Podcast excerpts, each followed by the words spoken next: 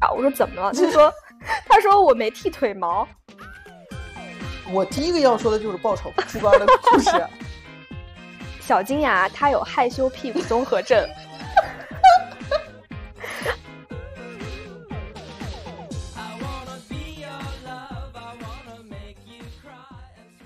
Hello，大家好，欢迎收听《活不明白》，我是奔奔，我是小金牙。为什么要做这一期呢？是因为小金牙真的是，真的是我这辈子见过包袱最多的人。我们俩相处一天，我能发现他有八个包袱。为什么要做一期？就是因为我不服你这个说法。总之，我不相信有人比你的包袱还多，我也不相信我的包袱比你还重。就是你，我刚准备说你为什么抢我的话，就是你，就是你包袱比我重。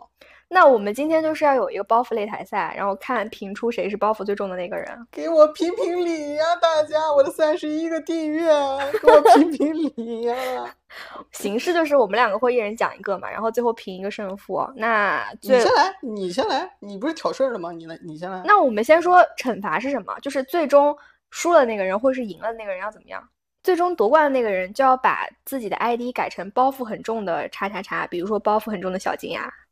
好，我接受，你来吧。我我要先说吗？对啊，你挑事儿你不先说？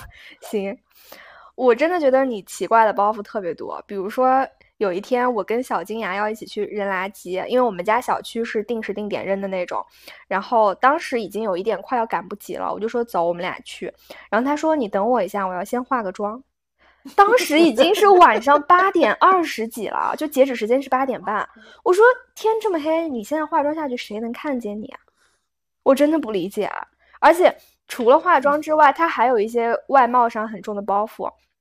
就是我有一天突然很想去做 SPA，我就约他一起。你要说这个吗？对，他说我今天去不了。我说怎么了？他说他说我没剃腿毛。我想说没剃腿毛，Who cares？首先，我的腿毛真的非常非常的重，就不是一般的重，因为我老刮它。在我年轻的时候，我老刮我的腿毛，导致我现在的腿毛可能比在座的大家的男朋友或者爸爸、父亲 的胡子还重，好吗？所以我的包袱重是可以理解的吧？是可以理解的吧？那又怎么样呢？就这世界上肯定有很多腿毛很重的人啊！而且你想，那些就是按摩的大姐，她们肯定每天都在见腿毛啊，她们怎么会在乎你有没有腿毛啊？万一我是那个大姐，不是？万一那个大姐跟我一样，她就会榨汁，就腿毛。那是她的包袱，跟你有什么关系啊？平心而论，这个和有没有人看到都没有关系。就像你说那个化妆，我跟你说。你怎么不告诉大家，我现在也是化了妆坐在这儿了？对，就是现在是北京时间的晚上十点多，在录制之前，他突然去化了个妆。我说 你，我们等一下又不出门，只有我们两个人在家，你为什么要去化妆？我为了让自己感觉好一点呀。我跟你说，你还说什么晚上八点？你说破天去，半夜两点我们俩去扔垃圾，我也会会化个妆的。我都结巴了，我也会化个妆的，因为我从小脸脸皮肤不太好，我脸比较红。所以我就需要 粉底液，化个妆，我会觉得自己比较有人样。就是粉底液是你的保护色，是吧？对对，就如果你知道我曾经就是出差的时候出差哦，但是我发现我没有带我的化妆包。我当时，而且当时是我刚工作没几年，还很穷的时候，我当时就在外卖平台上花两百多块钱买了一个根本不适合我的粉底液。后来你有把它坚持用完吗？我当然没有坚持用完，回家送给我妈了呀，因为她她的你妈是你的垃圾回收站吗？那个粉底液是很好的粉底液，只不过不适合我，就是我用了之后，可能比不用还糟糕，因为可能等我和客户说完话之后，我已经脱妆到妈都不认识了。那就可能是你不化妆更好啊。呃，对呀，但是我不 care 啊，不化妆我就会觉得，呃，嘴嘴都说不是话都说不利索，就会影响我的工作。我真的是不太理解这些外表上的包袱。好了，该我了是吗？我可以回击了是吗？但我觉得刚开始这个真的很初级，我不知道你有什么跟你的比起来更初级。我的是什么？我第一个要说的就是爆炒猪肝的故事，爆炒猪肝的故事，朋友们，你们不知道，这是一道川菜，这是一道川菜，不是你们都不知道。第一期你们听到的那个时长蛮长了吧？其实我们录的话，录了有两个小时，要剪掉的东西非常多，百分之八十都是奔奔提出来的。那他提出的其他我都能接受，其中有一个就是最后你们在成品里面也听到了，就是有一句是说我们高中的时候经常一起去吃爆炒猪肝川菜。然后这句话他非要让我剪掉。然后我还记得那天我们就是因为剪辑的事情吵起来了，因为我对他要剪十几个地方非常不满意，很多我都无法理解。而且我在跟他 battle 的同时，每一句话我不敢，不管在说哪一段我不愿意剪掉，我都会加一句“爆炒猪肝绝对不剪”，我绝对不剪。而且他那天你知道吗？对于他为什么不不愿意剪爆炒猪肝这个片段，缄口不言，我就觉得他肯定是羞于启齿。你现在告诉大家，你为什么会觉得爆炒猪肝你一定要剪掉？就是有一个大的背景是，我这两年去体检的时候，发现我的胆固醇和血脂是偏高的，但是猪肝和动物内脏这种食物就是会非常。高热量、高胆固醇、高脂肪，你吃了之后它会加重你的病情。所以我在体检得出了这个结果之后，我做了很多努力。就比如说我瘦了十斤，然后我开始早睡早起，我稍微有一些运动。就今年我的指标终于下来了一些。然后你突然跟我提爆炒猪肝这件事情，我就好像那个巴甫洛夫的狗一样，就仿佛我看到猪肝这个词，我的那个胆固醇就瞬间飙升。我就觉得我不接受，就是我做出了这么多的努力，才让那个指标稍微变好了一点。你现在却要拿这个东西来刺激我，你还要跟我吵架。万一我们的听众里面有给你体检的医生呢？他会批评你。他批评我什么？他会批评什么？就是你知道你为什么胆固醇高吗？就因为你吃了这个。对呀，就是因为我小的时候你带我跟你一起去吃了太多的爆炒猪肝，所以我现在胆固醇才高啊。说白了，这一切的原因还不是因为你啊！你这个包袱简直是，简直是不可理喻，好吗？我觉得没有再超越这个了。不可能，我觉得这个就是非常 normal 的事情啊。normal 吗？对啊。大家到时候评理，在评论区告诉我们是，我们是不是要发起一个投票？对呀。你还有吗？你还有我的包袱能超越这个的吗？但我觉得刚刚我们说的那两个包袱，我好歹是为了身体健康，而你只是为了一些虚无的外貌焦虑。我是为了心理健康呀。那我也是为了心理健康啊。我为了身体和心理的健康，我赢了。因为刚刚是我先讲的，所以这次换你先。换我先是吗？对。我看我倒要看看你能给我扔一个什么王炸。完了，我一开始就把你爆炒猪肝扔出去了，我现在有有点后悔。这有什么呀？再说一个可能比较 normal 的。我跟你说，刚刚这句话就充分证明了我的包袱比你轻，因为我现在随口能说出八个你很离谱的包袱，但是你现在都想不出来一个。我可以想到呀，你说啊，突然急了，谁说我想不到的？我可以想到呀，就那我我跟你说，听众朋友们，未来一段时间都听不到我们俩聊职场。知道为什么吗？因为我们第二期才播出之后，对吧？我们虽然只有三十一个订阅，但这个订阅里面有一个人，他是奔奔的前领导啊，前领导不是。我求求大家不要去找那个人是谁。前领导就是前领导告诉奔奔说：“哎，这个是不是你啊？”然后奔奔就跟我说：“他社死了，太尴尬了，以后不能再聊职场的话题了。”然后我就觉得无法理解啊，就是你第一他又不是你的县领导，第二就算是县领导又怎么样呢？但是首先我跟他的关系，我们就是私交还 OK，但是我们是在毕竟还是在职场这个环境嘛。如果我们要是聊职场相关的话题，比如说我要讲我同事 和老板的坏话，我当然会不想被他听见啊。难道你讲别人坏话的时候是当着别人的面讲吗？嗯，的确，虽然你会当着我的面讲我的坏话，但你肯定不会当着别人的面讲别人的坏话吧？我我预感到我这轮要输了，因为我好像被你说服了。对啊，而且就是我这些他的影响，就是就是我本来就是想到职场的话题，我本来想到的就是什么职场焦虑怎么办呀，怎么样向上管理啊这种，你知道吧？但你要说说同事坏话的话，我突然就跟你共情了。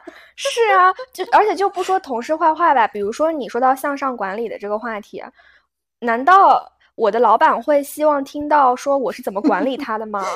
就好像 过去几年我在被奔奔 PUA，就好像你可能有一个什么深爱的另一半，你的枕边人，他每天都觉得自己过着最幸福的生活，因为他有一个非常爱他的老婆。有一天他突然发现了你有一本日记，上面写着你是怎么管理他的，你觉得他会作何感想啊？御夫术突然在枕头底下发现御夫术三百六十计那种，对，然后上面还记录了你每天练习那个练功的时间。这个不就像那种谈了个男朋友，突然发现他是 Pick Up Artist 的成员吗？PUA 的成员。对啊，你现在是不是能跟我共情啊我可以？跟你共情了，这轮我提前教书吧。你提前教书吗？那如果是这样的话，我都觉得我等一下要提个 normal 一点的？不可能，因为你没有 normal 的包袱啊。我怎么没有 normal 的包袱啊？比如说，那你说一个你 normal 的包袱，我干嘛要自爆啊？反正你都已经认输了，你就自爆一个让大家开心开心。你说，你说，我就像我看我尝试一下，能不能像你刚才说服我一样说服你，就看我造化了，能不能就是接不接受我是你是娘娘的气度，能不能让你接受我是我的能力？《甄嬛传》看多了吧你？对，我觉得这样子，你先说一个你觉得你身上最严重的包袱，然后等一下我说出来那个，你看有没有比你的更严重？我身上最严重的包袱，我感觉就是扔垃圾都要化妆这件事情。因为刚才我去厕所化妆都有点不敢告诉你，但我知道你肯定会发现，所以我提前问你，你知不知道我在干什么呀？怪不得，因为刚刚他去厕所的时候，我就问他，我说你是去拉屎的吗？然后他就沉默了，没有人回应我。就如果他是真的去上厕所的话，他就会非常骄傲的跟我说，对呀、这已经是我今天的第几次了。这个都行啊，我们就是要谈今天不是自信大厉害。但是他今天就沉默了，我还有一丝诧异，就想说，哎，这个人今天怎么不跟我炫耀他的拉屎日记啊？没想到是去化妆了。这样我就告诉你，提前自爆啊。那我真的觉得，嗯，跟我要说的这件事情相比，扔垃圾、化妆不值一提。我还专门为他的这个包袱起了一个专有名词，什么东西啊？我有种不祥的预感啊。就是小金牙他有害羞屁股综合症。害羞屁股综合症，朋友们。Oh my god！我完了，我完了。你们知道吗？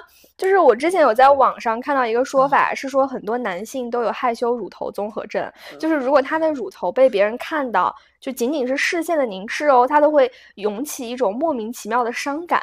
当时我就牢牢的记住了这个词，嗯，我想说，我应该学习了一些没用的知识，有一天总会把它用在某处吧。没想到我是用在了此处，就是为你的这个包袱命名。你怎么会有这种想法呀？随时想着怎么算计别人。我先我先跟大家讲一下我是怎么发现小金牙有这个包袱的。就大家知道小金牙是有一个身材焦虑的人嘛，他就总会觉得自己的屁股特别的大，所以他总是试图通过各种各样的方式去遮掩，比如说他只穿瑜伽裤。当然我不理解啊，我觉得明明你穿一个更宽松的裤子或者是裙子，其实才能遮住你的屁股，但是他就是会穿一个勾勒出他曲线的瑜伽裤，加一个 对，加一个硕大的 T 恤遮住他的屁股。嗯，我当时就是为此事感到很不理解。不过我以为这个就每个人都有穿衣自由嘛，可能他就是喜欢这种运动风的。对啊，健美裤最舒适啊，穿了再也回不去。呃，对。但是有一天他突然跟我打电话的时候，欣喜的跟我分享说：“我跟你说哦，我今天穿了一条工装裤出门了。”然后我说：“哦，就我不知道这有什么好特别的。”是我的一大步啊！你知道我有多少年没有穿过除了健美裤以外的裤子出门吗？不知道。起码有三年。那你觉得这个包袱还不重吗？但我对健美裤的爱始于六年前，但我只穿健美裤可能已经有三年了。那你为什么要在一边嫌弃自己的屁股大，一边就是穿一条勾勒出屁股的健美裤？那这个特别矛盾，就一方面我我爱我的屁股，就我觉得穿上健美裤之后，我的屁股浑圆非常好看，但是另外一方面，我又觉得这个世界 接受不了。这个世界还没有准备好接受我的屁股，所以我在出门的时候，我就会穿一件比较长的 T 恤。但是其实我遮屁股这件事情，平心而论，是从我对健美裤的爱之前的。就不管我穿什么裤子，我基本上都会穿一个比较长的 T 恤遮住我的屁股。这和健美裤无关，只是我恰巧又爱上了健美裤。嗯，然后这两件事情就发生了奇妙的碰撞。我我我我我我只能说。不理解，但是尊重。可是有一天又发生了一件更离谱的事情，就是最近小金牙他爱上了 boxing，他就会时不时的去上课。有一天他给我发了一个他的教练给他拍摄的视频，是从他背后的视角拍的，所以视频上就是可以清晰的看到他的整个背部嘛。然后就而且因为运动，他出了很多的汗。就我当时看到这个视频，我我内心的想法，我当时就跟他说：“你太棒了，你今天又去运动了什么的，你就会成为一个更加健美的人。”结果他跟我的反馈是说：“你看这个视频里，我屁股上的汗好明显，真的很尴尬，好吗？那个我都不理解你为什么觉得不尴尬。就那天我是我是去打打泰拳，然后打泰拳，我好死不死，我就不应该听别人的建议，我就应该穿我的黑 T 恤。但是这两年我妈老念叨我，就希望我能穿一些彩色的 T 恤。哎，因为我那天去打泰拳，然后这个这个 T 恤又是遮住屁股的长度嘛，我我们泰拳的那一节课下来。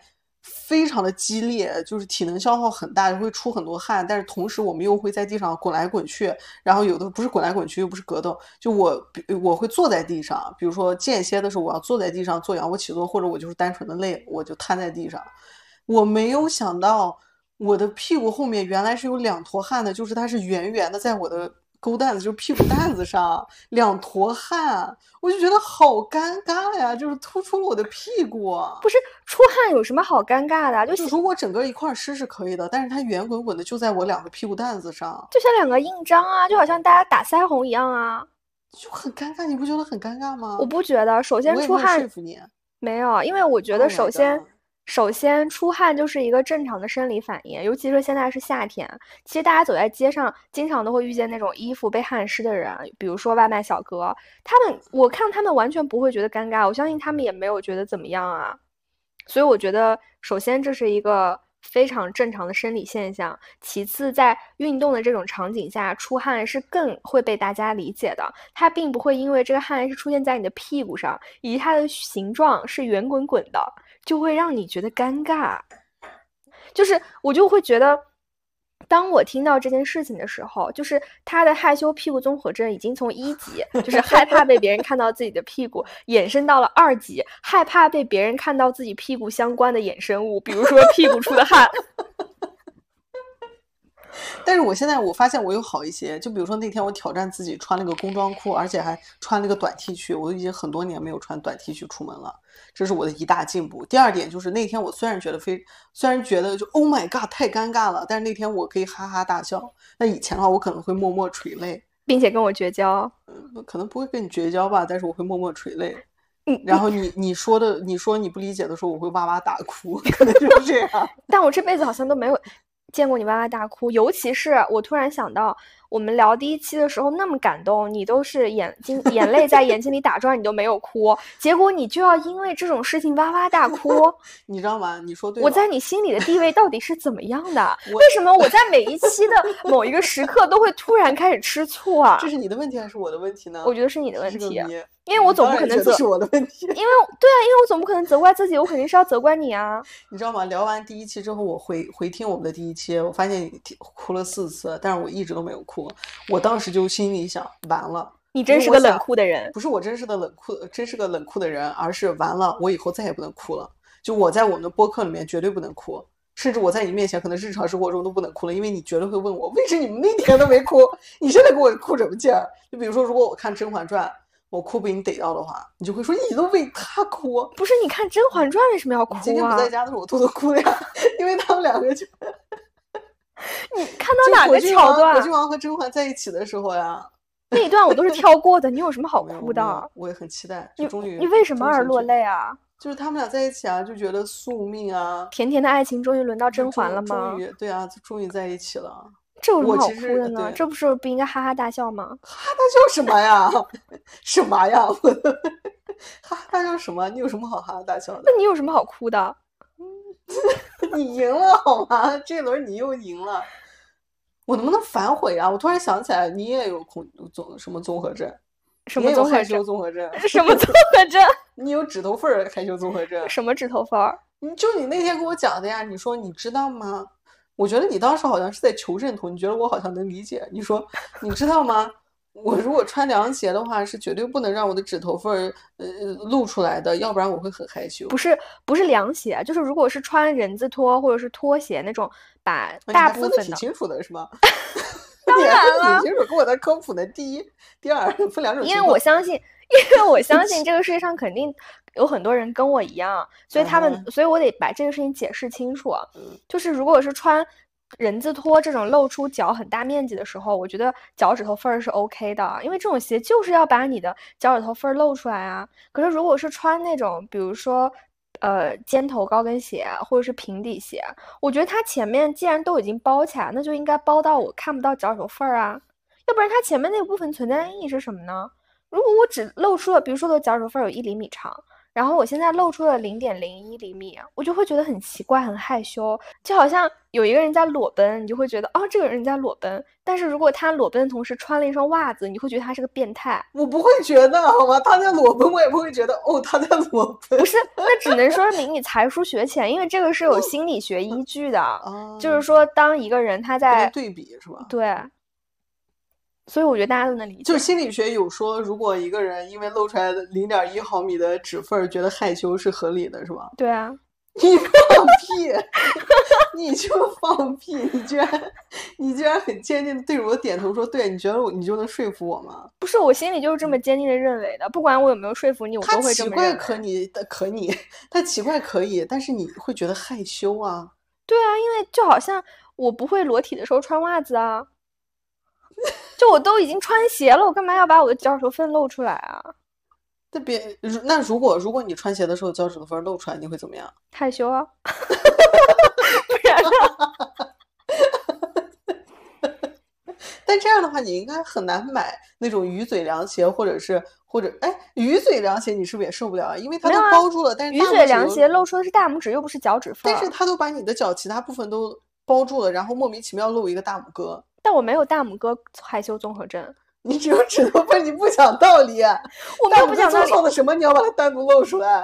脚趾头缝做错了什么？我要把它单独露出来？那那那你就很难买凉鞋，因为很多凉鞋就就你不可能买到严丝合缝，就刚好一点脚趾头都不露啊。可以啊，我每次试鞋的时候都会看能不能露出来，如果露出来我就不买。什么东西？这这不是很正常吗？我相信很多人选鞋的时候都会这样啊。你相信吗？到时候评论区会告诉你的。我求求大家告诉我他是错的。你可以这么相信，如果让你心里面好受一点。但是即使评论区里都觉得小金牙是对的，我也不会改变，我还是会觉得害羞。但是但是可以告诉你事实，我理直气壮的害羞，就害羞的只有你。那又怎么样呢？反正我们都活不明白啊。嗯，好吧，那这轮谁赢了呢？当然是你赢了。因为害羞屁股综合症无人能敌。哦，赢了是输了的意思啊，就是赢了就是更有包袱的那。你到现在还没有搞清楚我们的游戏规则？你干嘛呀？不解啊！我是没搞懂，就是我我赢了，我包袱更重是吧？你觉得？对，我觉得我们。那你的指头缝也没有我补了一刀呀，又不是光有你老板的事儿。可我不觉得，那那你就更输了呀，因为你输了两个，然后都没有你一个网站。第二个凭什么判我输啊？我们俩一个指缝综合症，一个那个叫什么？但是你违规啊，你是后补的。那有什么违规？这一局咱们平平平平分吧。行吧，让你平分打个平手吧。反正第三局我是一定会赢的，因为如果这个时候就赢的话，就我还有什么招？我想想，他还有什么包袱？因为如果我在第二局就赢，就没有第三局了。我怕大家错过第三局精彩的故事。还有什么呀？屁股综合症还不够啊！第三个是一个我们两个都有的包袱，但是那个包袱出现的点不一样，就是我们两个都会在一些莫名其妙的地方有胜负欲。对，但是。虽然我们都有胜负欲，可是莫名其妙的点不一样。就比如说，嗯，八月份不是七夕快到了嘛？然后我跟小金牙，我会赢。你先等我说完。然后我跟小金牙就准备了一期七一集那个七夕特辑，但我们一致觉得，应该没有人会愿意在七夕听别人甜甜的爱情故事，或者是就是自己一个人孤苦无依的在家，然后跟着别为别人的爱情落泪。是很想听啊。对啊，所以我们就。觉得说我们要开一期前男友辱骂大会，然后可能因为我是一个吸渣男体质，所以我真的有特别多这样的事情可以分享。我就准备了三个特别精彩绝伦的故事，然后我就把这三个故事告诉了小金牙，说我要讲这三个。然后突然一下，他就燃起了前所未有的工作热情，就真的很离谱。他看到我给他。分享的这三个如此精彩的故事，他就跟我说：“操，我一定要好好想想，妈的，我一定可以。”然后我就说：“你，你为什么？对你为什么在这个时候燃起这种热情啊？那你工作的时候就是不会这样吗？因为他也是从事内容，就是内容相关的工作嘛，其实也是有很多需要输出的地方的。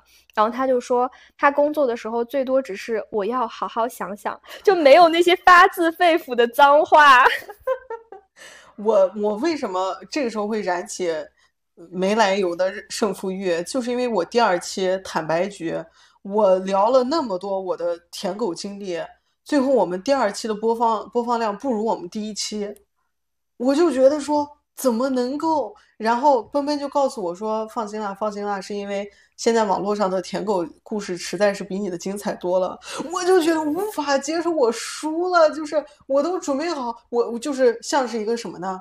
就像是我下定决心，我今天要出去裸奔，然后我都已经想好了，我出去裸奔的话，大家都会看我，然后会叫警察，警察来会把我抓走，然后结果我真的去裸奔了之后，发现。无人问津，根本没有人看我，大家都在忙自己的，然后警察也没有来抓我，最后我一个人 走回家了，就是这种感觉。所以有这个有这个有这个前车之鉴之后，我就想，我一定要赢，我一定要我要要让我的什么前扎前任的故事响彻整个播客界的天空。响彻了吗？我不知道呀，我们还没录啊。反正上一次是失败了呀。对，但是希望大家到时候可以期待一下我们的故事有没有小金牙的故事到底有没有比我的更精彩？怎么又要打那那一期不是擂台赛啊？对，那一期就是我们两个相互一起痛骂渣男啊。啊，他这样你你让我的包袱就更重了。为什么？那我就有更有压力了呀。都跟大家这么说了，那我不得好好准备一下那三个？万一我又输了呢？没关系啊，如果你输的话，就刚好帮你在这个包袱上脱敏了。啊，脱敏。嗯，所以出去裸奔没有人看的话，你就多出去几次，习惯了就好了。是，自己多往家走走就好了。是的。但是除了我们刚刚说的那个胜负欲之外，还有一个是每天的那个运动步数。哦，每天的运动步数啊，这个我还好，我我有一点点是我的房东，我的房东叔叔或者爷爷，他是一个可能都都六七十岁了吧的一个大爷，然后。但是他非常的有精力，他每天都在我的微信步数的前三。然后如果每次哪天我如果觉得自己走到不行，我腿子都要断了，然后我一看他居然两万多步，我可能才一万五，我都觉得要死了。他在他都已经两万多了，我我就会觉得被比下去了。但也老当益壮。嗯，对啊，就是奇怪的胜负欲。有一次，小金牙跟我讲完这个故事之后，我就有在默默的关注，期待后续。然后有一天，他突然给我发了一个截图，就是 他说有一天他终于超过了这个房东大爷，他立刻就截图保存下来发给了我。然后他还配了一句话，就是说虽然这老头子这么能走，但我还是有一天超过了他。但我比我比能走的老大爷走的还多，而且你当时用的是老头子，老头子，糟老头子坏的很，每天走那么多步，都快把他的租客累死了。但是，但是我是能理解小金牙的这种想法的，因为我最近一段时间突然爱上了散步这件事情，我每天就会晚上下班了之后回去暴走。你也会跟人比是吗？对，就是我是那种暗搓搓的跟别人比，因为我很害怕别人。因为我很害怕别人观察到我的那个微信步数之后，会就是心里产生一些波动。当然，我有这种阴暗的心理，是因为我之前在我步数很多的时候，我会暗搓搓的给一些当天只走了两步的人点赞。就是你就是我妈妈说的那种人，我妈老跟我说：“哎呦，我今天在家才走了十三步。”这个谁谁谁给我点赞干什么？在笑话我吗？然后我就说人家点赞只是点赞，不是在笑话你。原来真的是在笑话，真的是有这种人的，是吗？是，就是以至于我有一个朋友被我逼到关掉了那个步数共享。欠呀，你千万别给我点赞啊！然后。然后我那天就是状态真的很差，我大概走了六千步的时候，我就已经觉得我我的双腿像灌了铅，我真的是一步也走不动了，我就好像是一个小美人鱼走在刀尖上那种感觉。我想说今天算了吧，我就不要完成那个我每天一万步的目标了，我就直接回家。但是我每次结束之后，我就会先看一眼嘛，我今天到底走了几步，我大概排在第几名。结果我一打开，发现我的前男友是我榜单的第一名。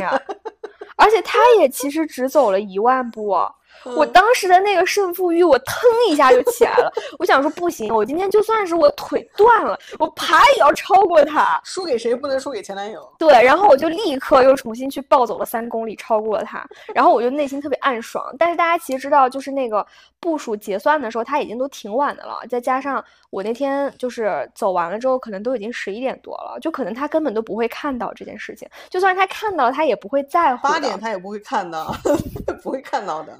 但是我在乎，我觉得我就是要超过他，就可以安然入睡了。对，我就能安然入睡。然后第二天跪着去上班，跪跪着开车。没有，我就是如果我那天没有超过他，我晚上我闭上了眼，我都会睁开，想说完了，我今天没有超过他。晚上在梦里也在走路，边看着边看着那个前男友第一的榜单，然后边在走路。对。但这种这我我突然你说这个，我突然想起来，我也有这种。自害的这种的胜负欲，这怎么叫自害呢？你走了更多的步数，难道不是为自己的健康考虑的更好了吗？说了吗？你双腿跟灌铅一样。对，但我突破了自己啊。是。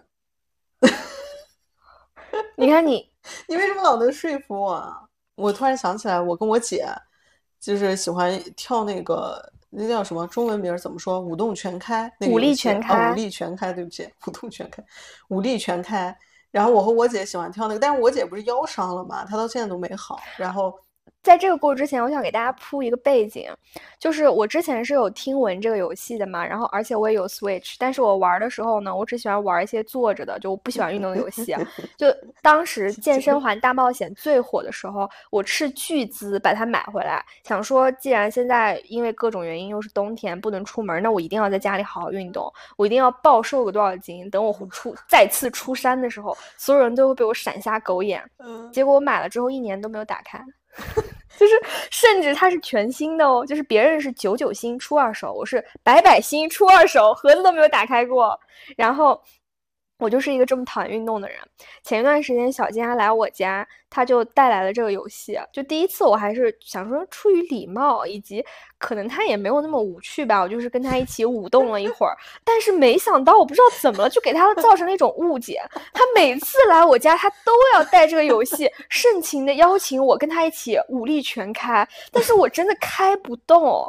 现在才不到十一点，录完之后我们俩还有武力呢。这个我已经就没有没有这个东西，是你单方面的计划。对，我这次专门带了，那又怎么样呢？你可以自己武力啊。我们俩要武力，一个人武力没有用，因为要两个人比。对，你看，这就是他胜负欲奇怪的地方。就是之前我为什么放在他跟他武了一次之后就放弃这个游戏呢？就是因为他每一次都疯狂的嘲笑我。就我作为一个萌，就是我作为一个萌新，我其实对这个游戏到底怎么样能够拿到更高的分数，还是处于一个探索的过程。然后他就是会在那边若无其事拿了一个一万多分，然后看到我三千分，然后他就。他就会假装风轻云淡，好像不想伤害我的，说啊没关系，新手都这样。但他 嘴角又会露出一丝那种得意加鄙夷的微笑，就这一切都有被我捕捉到。你以为你掩藏的很好，其实并没有。但三千多分的确是有点夸张了，有可能随便跳跳就是九千多分啊，没跳过的我。你在这里凡尔赛什么？大家的好胜欲都点在不同的地方，但是武力全开就点在我的好胜欲上。我跟我姐都是，她，嗯，就是我继续说，她那个腰伤了嘛，然后她其实是不能扭动的，所以她基本，但是她又需要复健，所以她会躺着跟我玩。但是有的可能不是那么激烈的舞，她会站起来，然后跟我舞动一下。但有一个舞。有一个舞不知道怎么了，那天就是我们俩打开那个舞，然后我们俩都说好了，那天已经跳了一个小时了，我们俩就说好好，这这个这个我说我们俩就坐着坐着坐着来吧。结果我们俩刚坐下，那个音乐响起，突然我们俩就一个一个机灵一个机灵一个机灵，我们俩就起来了，然后就开始跳。跳完了以后，发现我们两个世界冠军，就周冠军。我们离那个周冠军的分非常近，就只差三百分这个样子，所以我们俩就每天都跳那个舞，跳十遍。就是我姐就是一个腰伤患者，然后我们俩就疯狂的跳，然后最后就真的拿了第一，而且到现在我们还在跳那个舞，因为拿第一的是她，不是我。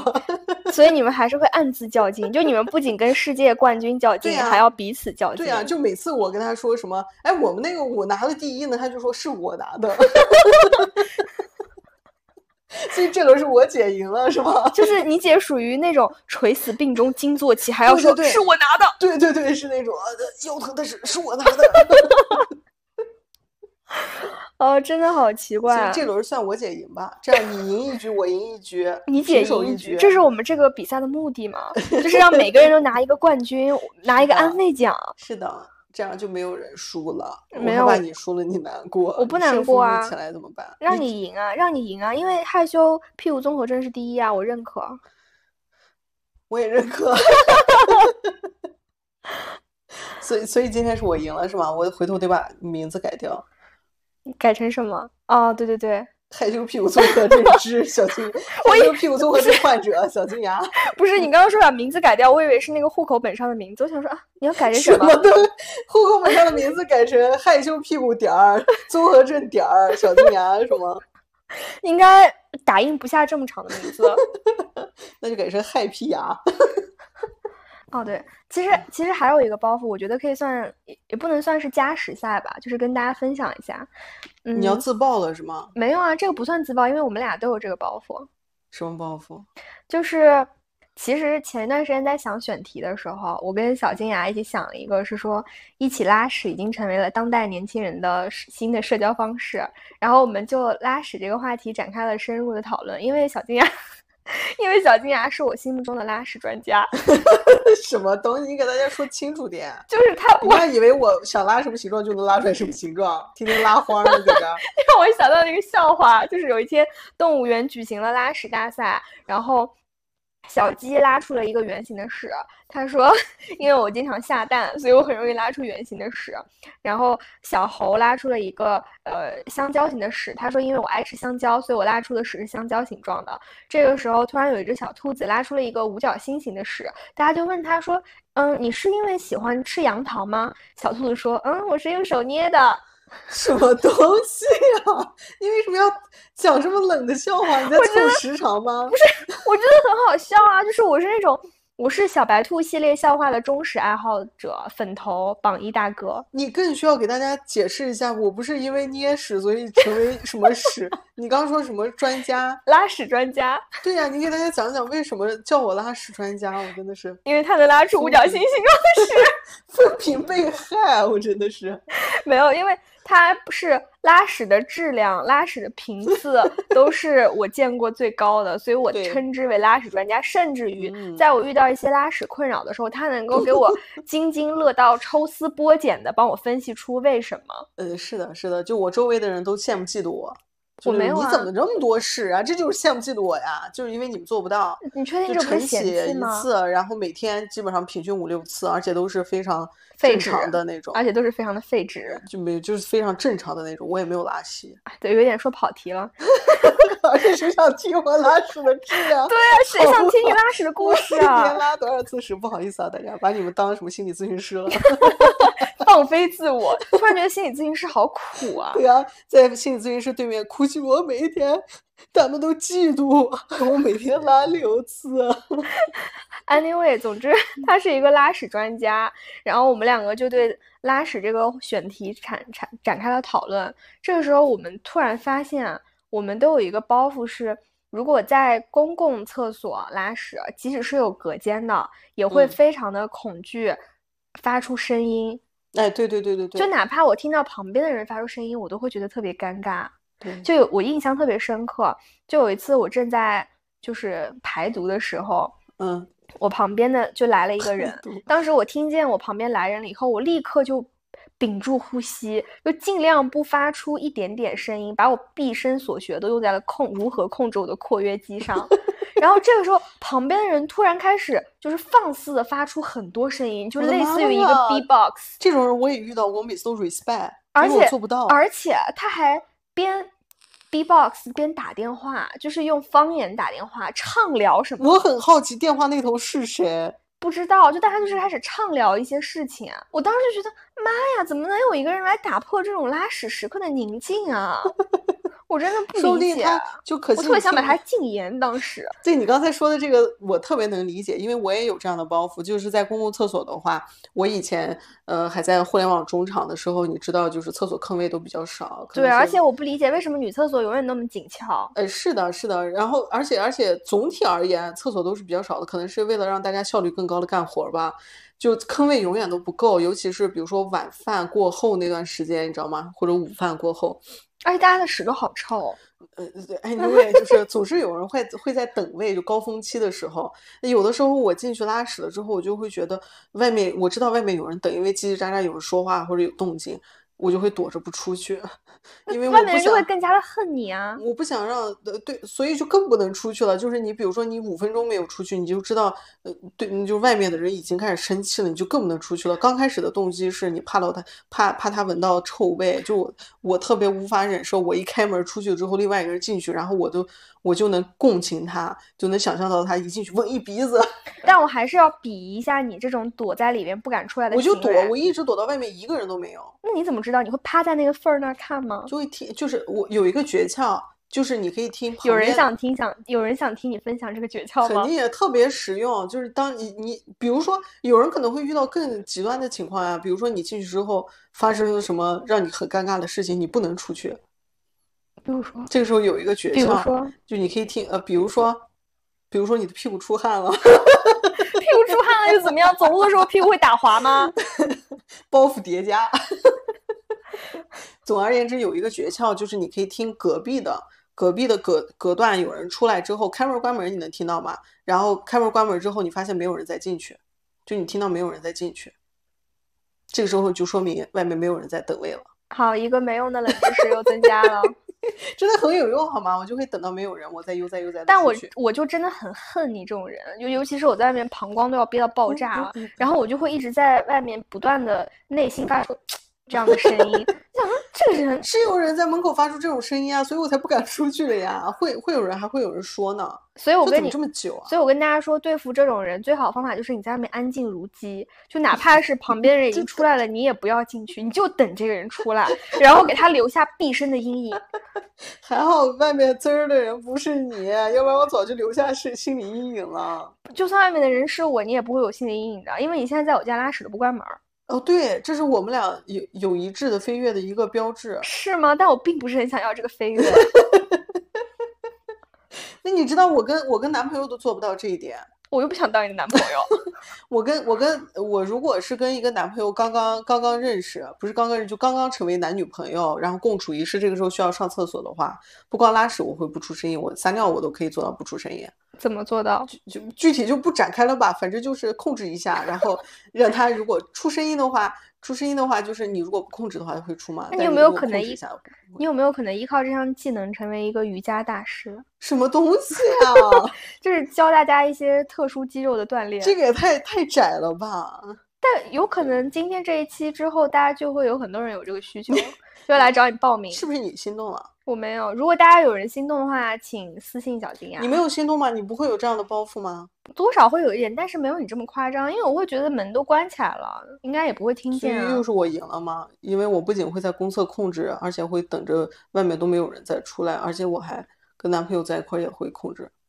对啊，就是加时赛里最终还是你赢了。而且你知道这种包袱会导致，如果对方就我这个男朋友如果没有像我一样控制，比如说我我控制完了，对吧？我控制完出来了，他又进去上厕所了，但是我就听见他在里面打 B-box、杜斯达斯的那种，我就会特别生气，我觉得没有得到对等的尊重。那你向他提出这个诉求啊？就我在意你不？我怎么给他提出诉求？就请你下次控制一下，不要让我听到你拉屎的声音，我有病啊！那你为什么要有这个想法？你有病啊！所以这种就能默，就只能默默忍受，因为是一个隐秘的包袱。但我觉得你的包袱真的超越了百分之九十九的人。怎么可能？我相信一定一定有比我更夸张的。就比如说我们刚刚聊到的那个舔狗那一期啊，我根本没想到你事先居然做了这么多的心理建设。是啊，我做了很多心理建设。我想着我都我都走出这一步了，这一集一定会爆。这结果只有九十七个播放。对啊，我希望，但如果这一期有有有听众老爷们在评论区说自己有更更匪夷所思的包袱的话。我是会开心的，但是我觉得啊，舔狗这一期以及我们今天的这一期，已经充分说明了，这个世界上真的没有人在乎你，就好像这样，就好像你不在乎我的脚趾头缝，我也不在乎你的。屁股，呃是，大家听众老爷们也不在乎你的舔狗行为，嗯，是啊，就如果是那种呃，你你是为自己做的包袱，比如说我在家都会化妆的这种，可能暂暂且不提。但如果是那种真的在意别人目光的话，可能真的可以卸下这个包袱。我觉得卸不下，卸不下。就算我知道没有人在乎，可是我在乎啊。那你刚才说这个话干什么？没有人在乎，你只是为了让我难受吗？对啊，单纯的让让你知道没有人在乎你。是，但是不管怎么说，作为小金牙最好的朋友，我还是希望像他包袱这么重的人都已经在舔狗那一期裸奔了。还没有人看，真的会让他伤心一整年。所以，我希望听到这里的朋友们可以去为他贡贡献一点播放量，因为他真的每天会刷新大概十次，然后为了每一次播放量的增加而欢呼雀跃。就有的时候我会觉得这个人好可怜，好像一条狗啊，然后我就会去点几下那个播放，让他觉得开快乐。不会都是你点的吧？是每天你都能点吗？嗯，不全是吧？我相信我们还是有一些。有真实的人性的观众跟你共情，谢谢你。你看，还是有人在乎你，你就在乎我的感受，肯定 全是你点的，哭了。但我还是最在乎你的那个人，即使你有这么多的包袱，即使没有人在乎你，你还是会在乎我的屁股。你昨天就说了，你你的屁股确实很大，然后让我合理化了一下我的害羞综合症。好，就到这里结束吧。